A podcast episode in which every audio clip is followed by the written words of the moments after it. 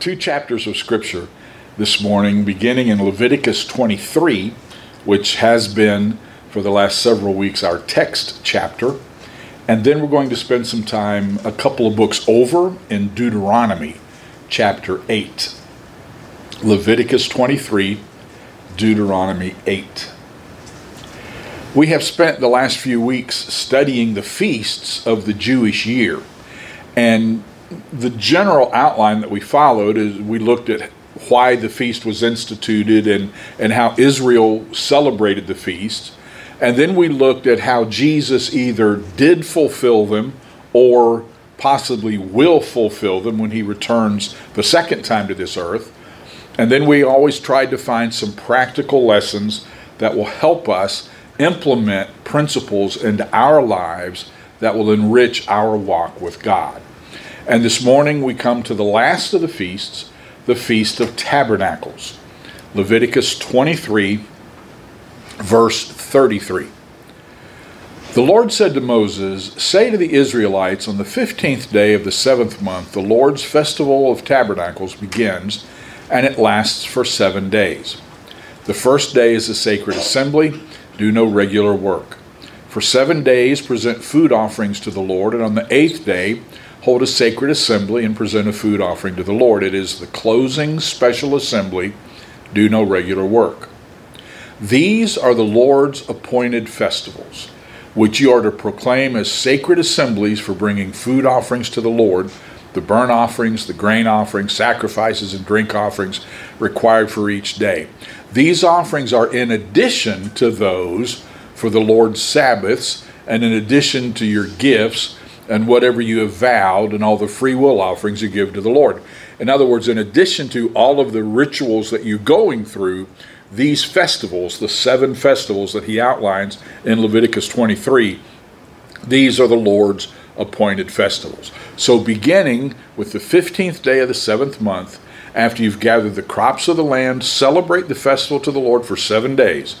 The first day is a day of Sabbath rest. The eighth day is also a day of Sabbath rest. On the first day, you're to take branches from luxuriant trees, palms and willows and other leafy trees, and rejoice before the Lord your God for seven days. Celebrate this as a festival to the Lord for seven days each year. This is to be a lasting ordinance for the generations to come, celebrated in the seventh month. Live in temporary shelters for seven days. People think Airbnb is a new thing. No. Live in temporary shelters for seven days. All native born Israelites are to live in such shelters, so your descendants will know that I had the Israelites live in temporary shelters when I brought them out of Egypt. I am the Lord your God. So Moses announced to the Israelites the appointed festivals of the Lord. So as you read this, you, you can see what this feast commemorates.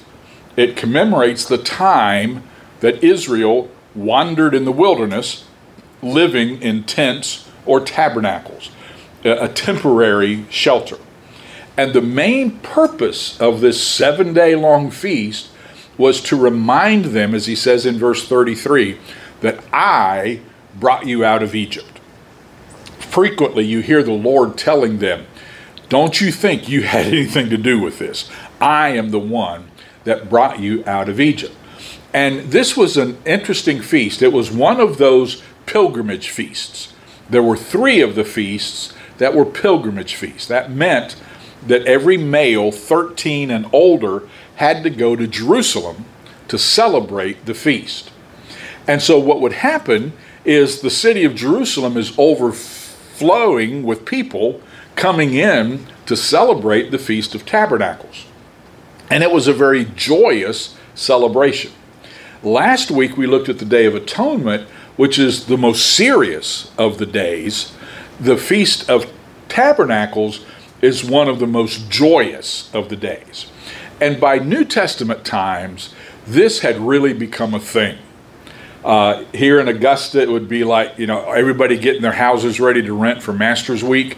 Um, in Jerusalem, people would build tents of palm leaves, and, you know, he talks about all these luxuriant trees, palms and willows, and, and they would build temporary shelters all up and down the, the streets on their rooftops because you know the roofs were flat and in their courtyards and in their gardens and everywhere there was a space they built a tabernacle or a tent a temporary dwelling place and god said live in those for seven weeks or for seven days so you know move out of your house and move into this tent that you built this little lean-to shelter that you're building for a week to remind you of what your ancestors went through when they lived in the wilderness and they lived in tents. By the time of Jesus, three other, well, two other celebrations were incorporated into the Feast of Tabernacles. One was called the water pouring celebration. Guess what they did? they poured water. what happened was the priest would take a large golden pitcher from the temple and they would go down to the pool of Siloam and fill it with water. And the people would gather and go with them from the Temple Mount down to the pool of Siloam. He would draw that, put that bucket in, and, and draw out uh, the, the water, and then they would go back up to the temple and the people are following and they're cheering and they're rejoicing and they're celebrating and priests blew trumpets and they poured out that water as a sacrifice to God and as a prayer for rain. The second celebration they added to tabernacles was the temple lighting ceremony. There were four huge candlesticks in what was called the Court of the Women and they filled them with seven and a half gallons of pure oil and they lit it using the worn out liturgical garments from the priests. They used those as the wicks. And they would light those four gigantic candlesticks. And someone from that day said the light emanating from the four candelabra was so bright that the Mishnah says there was no courtyard in Jerusalem that was not lit up with the light. So there was just light everywhere from these candelabra in, in the temple court. And even the, the members of the Sanhedrin and the, the, the ritual, rigid old men were, would dance and sing and celebrate the light. And it celebrated the light of God's truth. And then during the Middle Ages, they added a ninth day to the Feast of Tabernacles that was called the rejoicing of the law. And they used that day rejoicing and celebrating the Torah. And they would read the beginning of Genesis and the end of Deuteronomy uh, as part of that celebration.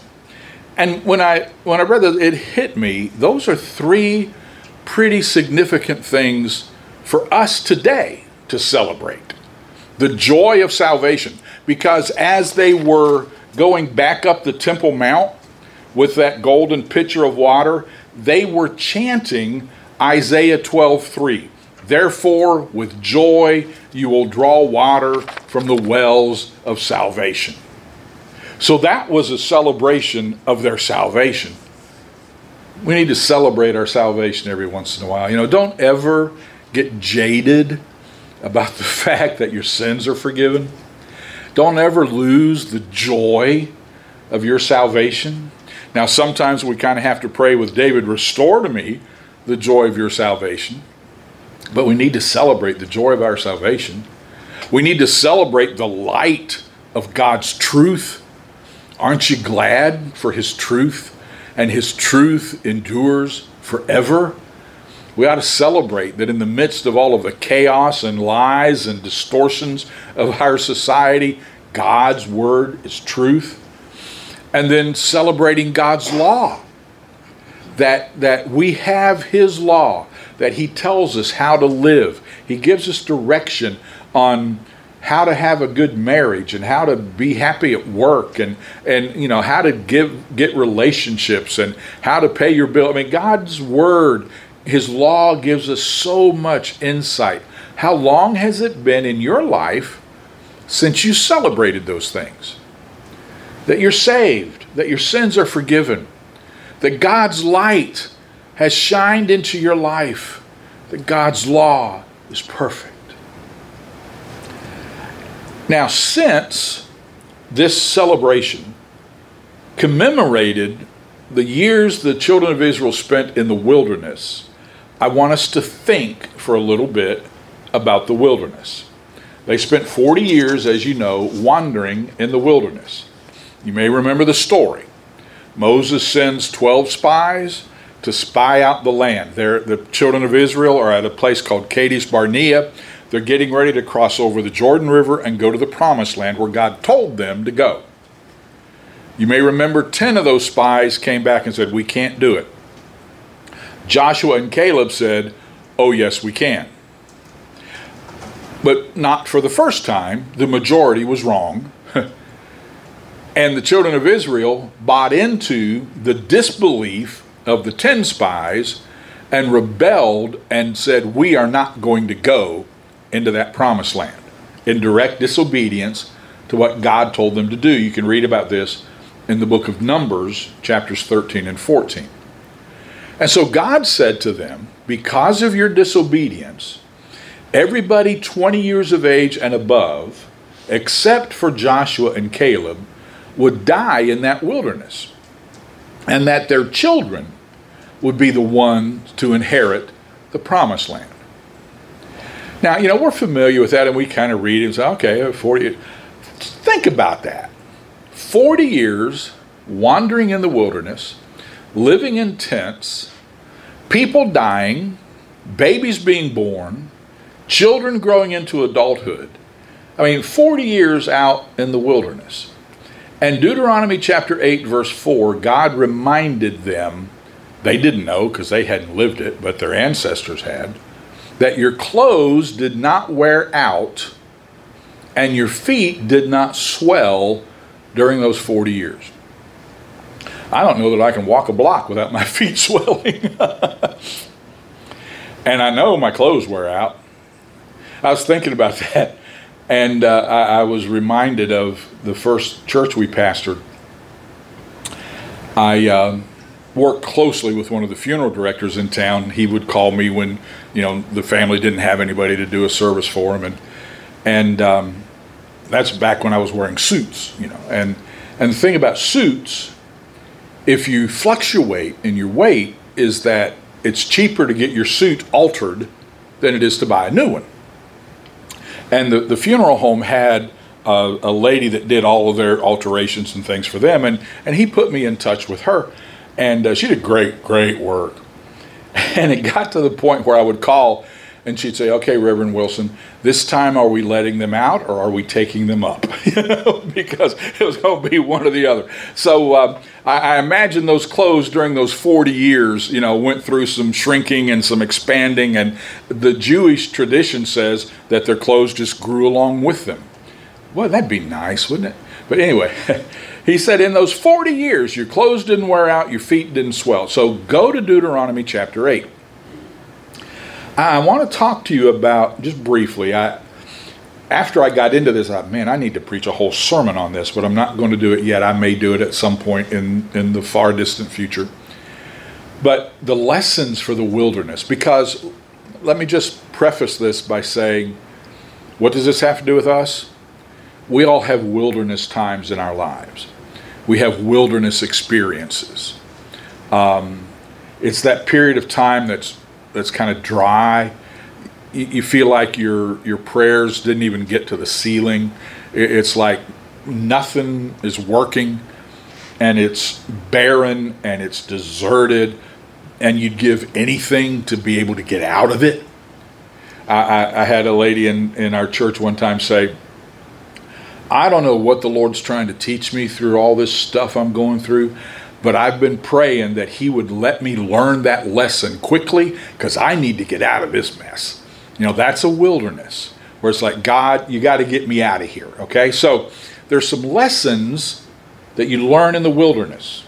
The children of Israel learned them in their literal wilderness. We can learn them in our emotional, spiritual wilderness times. The first lesson is that God will protect you. He says in verse 2 Remember how the Lord your God led you all the way, those 40 years.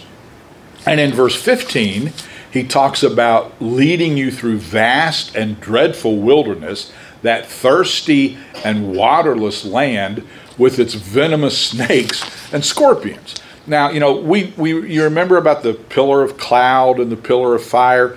Part of that was direction because when the cloud moved, the children of Israel moved. When the cloud stopped, they stopped.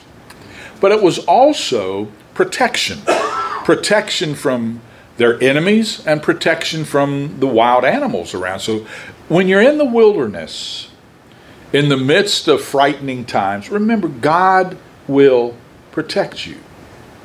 God will provide for you. Sometimes He does that in interesting ways. Uh, we mentioned verse 4 your clothes didn't wear out, your feet didn't swell. And in verses 15 and 16, he talks about the venomous snakes and scorpions. He brought you water out of hard rock. Somebody said refreshing can come out of hard places. You know, he gave you water from a hard rock. He gave you manna to eat in the wilderness, something your ancestors had never known. God will provide for you when you're in the wilderness, but often his provision comes in unexpected and unusual ways.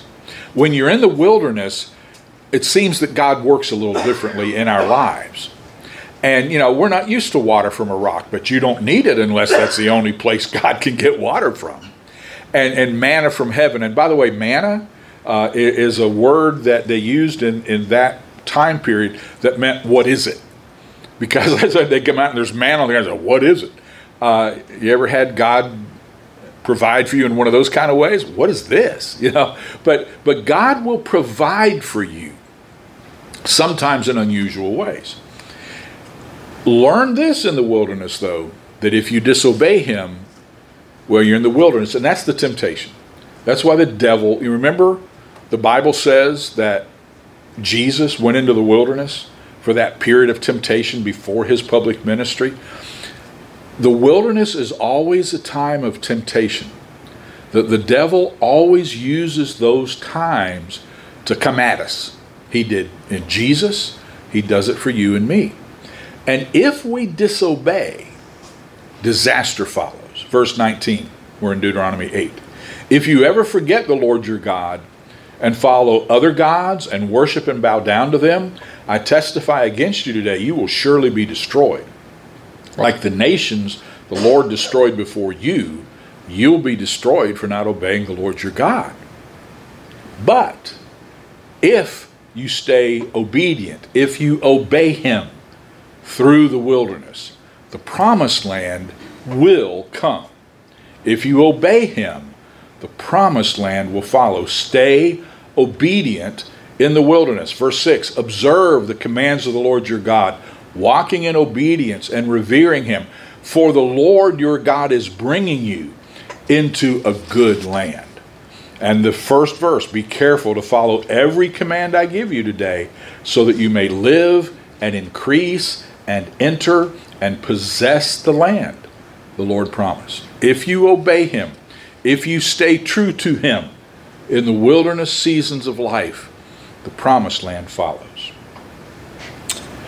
So I just encourage you, if you're kind of going through a wilderness time, spend some time in Deuteronomy chapter 8. There's some tremendous insight there that I believe is applicable to us. Now, beyond remembering that the wilderness journeys of the Feast of Tabernacles, this feast for us on this side of Calvary is a reminder of the fact that the Almighty came down from heaven to live in a tabernacle or a tent of human flesh as one of us. I was not aware of this until I was working on this study, but scholars believe that Jesus was born during that time of the Feast of Tabernacles. They come up with that, and I'm not going to get into all the details. You can search it for yourself. They, they cite the time of when Elizabeth got pregnant, where the shepherds were with their flocks, and some of the terminology that the angels used to announce the birth of Jesus. And they believe that it's quite possible that Jesus was born during the time of the Feast of Tabernacles. Makes sense, since the, one of the scriptures talks about the Word became flesh and dwelt, that word could be translated tabernacled among us, the allusion back to the Feast of Tabernacles. You may remember Jesus attending a feast that John talks about in John chapter 7.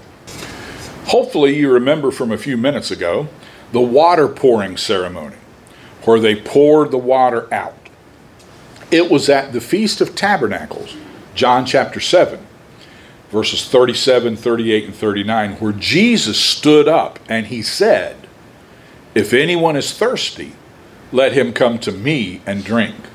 Whoever believes in me, as the scripture has said, streams of living water will flow from within him. Remember the temple lighting ceremony. In John chapter 8, many believe that Jesus is still at the Feast of Tabernacles when he steps out into this courtyard where these candelabra are burning brightly. And he says, I am the light of the world. Whoever follows me will never walk in darkness.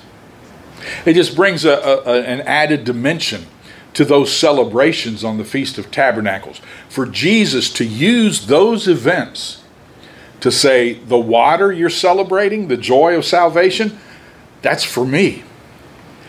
The light that you're celebrating, that's me. I'm the light of the world.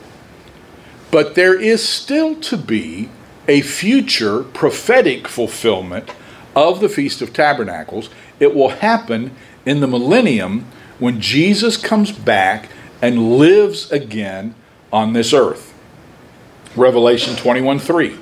I heard a loud voice from the throne saying, Now the dwelling place, or literally the tabernacle of God, is with men, and he will live with them. They will be his people God Himself will be with them and be their God. You remember in Acts chapter 1, the ascension, the angel said to the disciples, The same Jesus is going to come back in the same manner you saw him leave. And in Zechariah chapter 14, verse 16, it says that during the millennium, when Jesus is back on this earth in Jerusalem, all of the nations will gather at Jerusalem and celebrate the Feast of Tabernacles because it will be prophetically fulfilled that he himself is with us. But before we get to the millennium, you do realize, right, that you and I can live with the very presence of God in our lives. We don't have to wait to the millennium to know Christ with us. If I were to ask you, where is God in your life right now? how would you respond? Hopefully, you're aware of his presence with you. In John chapter 1, we alluded to this a few minutes ago. John uses the language of tabernacles when he says, The Word, Christ, became flesh and dwelt, tabernacled among us. And John, in First John, he said, We heard him with our own ears and we saw him with our own eyes. We touched him with our hands. He was really here. They experienced the tabernacle of God being with them through Christ. And remember that when Jesus began to teach his disciples, I'm going back to heaven, he said, I will send to you the Holy Spirit. I will not leave you as orphans, I will come to you. And in John 14 23, he says, If anyone loves me, he will obey my teaching. My Father will love him, and we will come to him and make our home with him. We don't have to wait for the second coming to know that God is with us. As we obey him, that, that's an incredible promise. Jesus speaking. If you obey me, my Father will love you, and we will come to you and make our home with you. I know that home is not a positive concept for everybody. But one of the blessings of our lives is we love home. One, one of the f- greatest sounds is when all of our kids are together, laughing and telling stories and sharing memories and cutting up. It's just wonderful.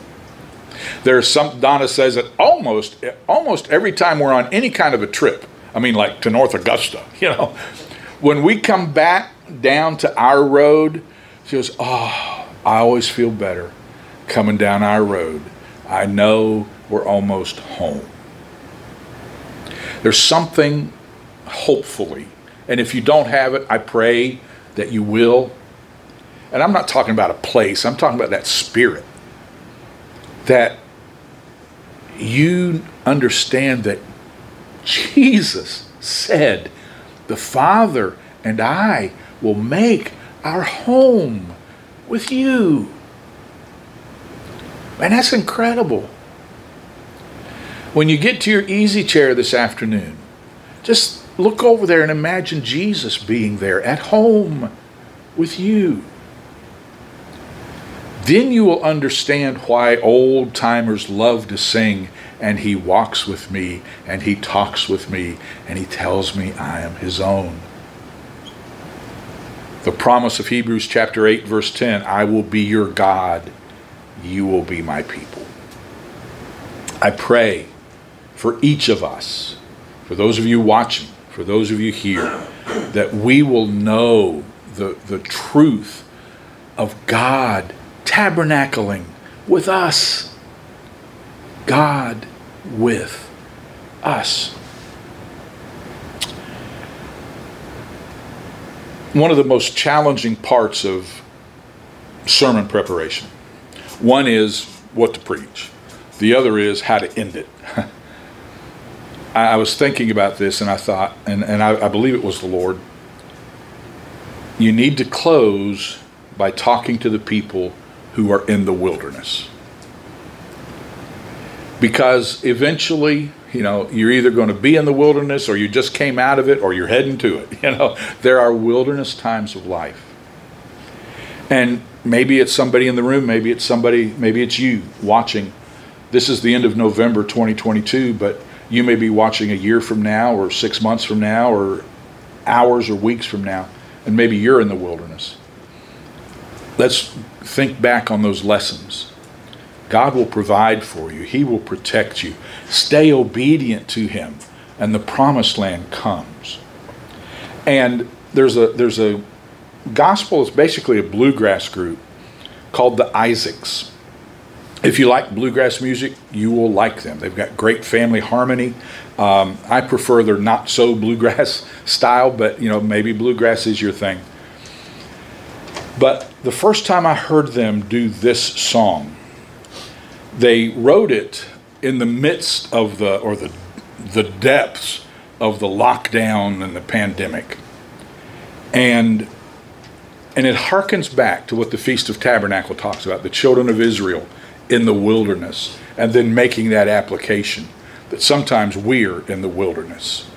And so they can sing it better than I can say it the link will be in the comment or description section. Please, it's like four minutes and 10 seconds long.